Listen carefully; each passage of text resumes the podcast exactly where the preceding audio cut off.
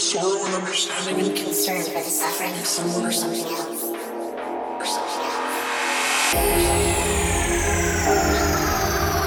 else.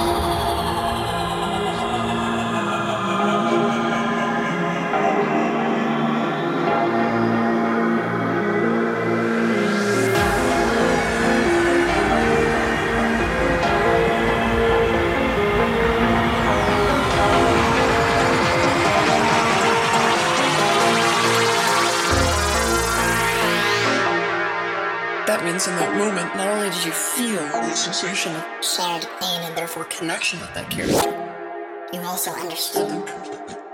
This is what I mean by compassion. By compassion.